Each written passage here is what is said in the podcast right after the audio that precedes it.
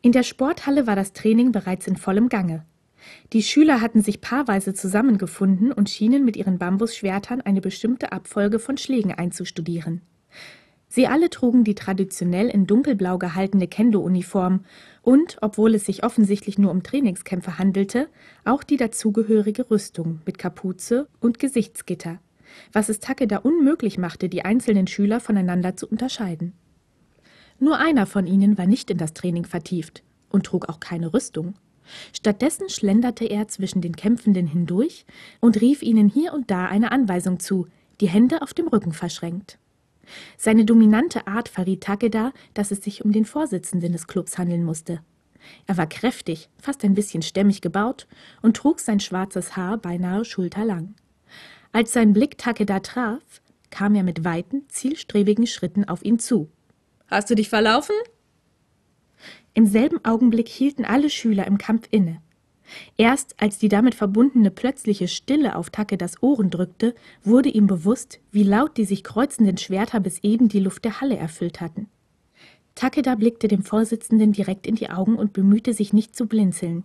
Mit fester Stimme sagte er Mein Name ist Aki Takeda. Ich möchte in den Club eintreten. Weitermachen. Die Stimme des Vorsitzenden schallte wie ein nahendes Unwetter durch die Halle, und sofort nahmen alle Schüler ihr Training wieder auf, war die Luft erneut erfüllt von Rufen und Schritten und dem Donnern der Schwerter. Nur eine Gruppe, gar nicht weit entfernt, allerdings hinter dem Rücken des Vorsitzenden vor seinen Blicken geschützt, blieb weiterhin wie angewurzelt stehen, schien das Gespräch zu verfolgen. Du bist Anfänger, oder? fragte der Vorsitzende mit prüfendem, aber nicht unfreundlichem Blick. Ja, gestand Takeda leicht zögerlich. Er fühlte sich plötzlich ein wenig deplatziert. Na gut, mein Name ist Yamato Kuroi. Ich bin der Clubvorsitzende.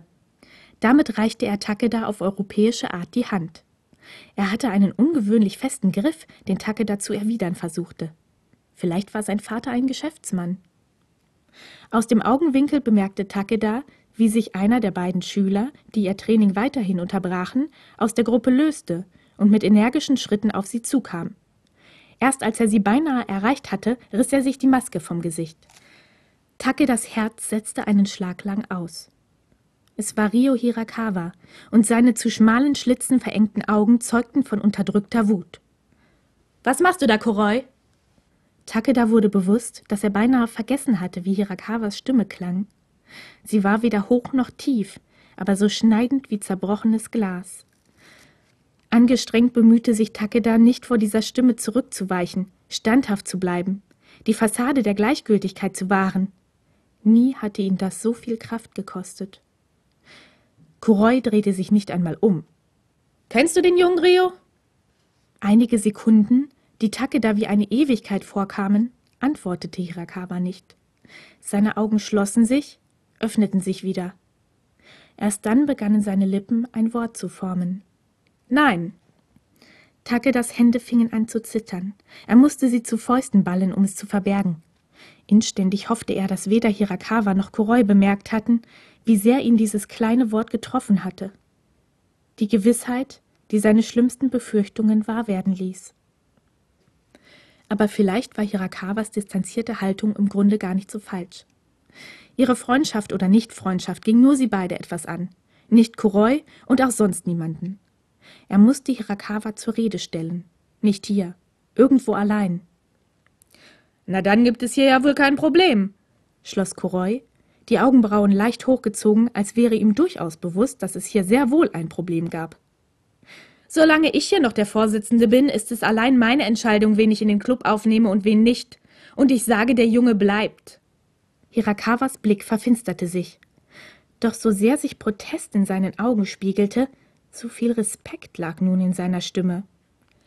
Ganz wie du willst.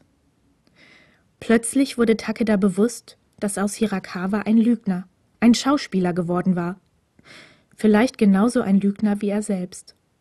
Abrupt wandte sich Hirakawa ab und machte sich auf den Weg zu seinem Trainingspartner zurück, der, in der großen Halle etwas verloren, bereits auf ihn wartete.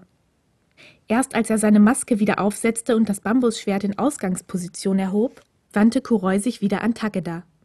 Lass dir von dem nichts gefallen. Es bekommt kleinen Jungs nicht, wenn sie gerade mal in der Oberstufe angekommen sind und schon einen Club übernehmen sollen.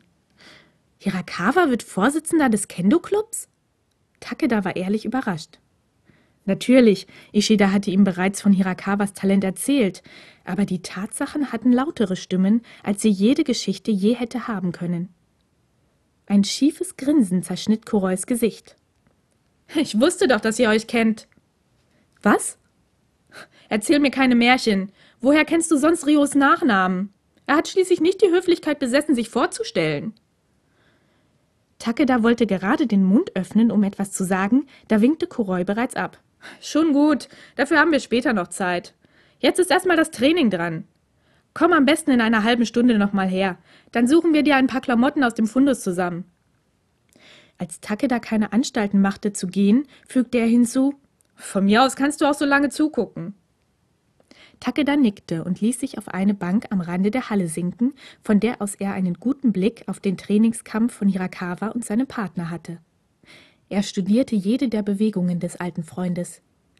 Wie er bei Angriffen leichtfüßig zurückwich, ohne dabei jedoch die Offensive zu verlieren.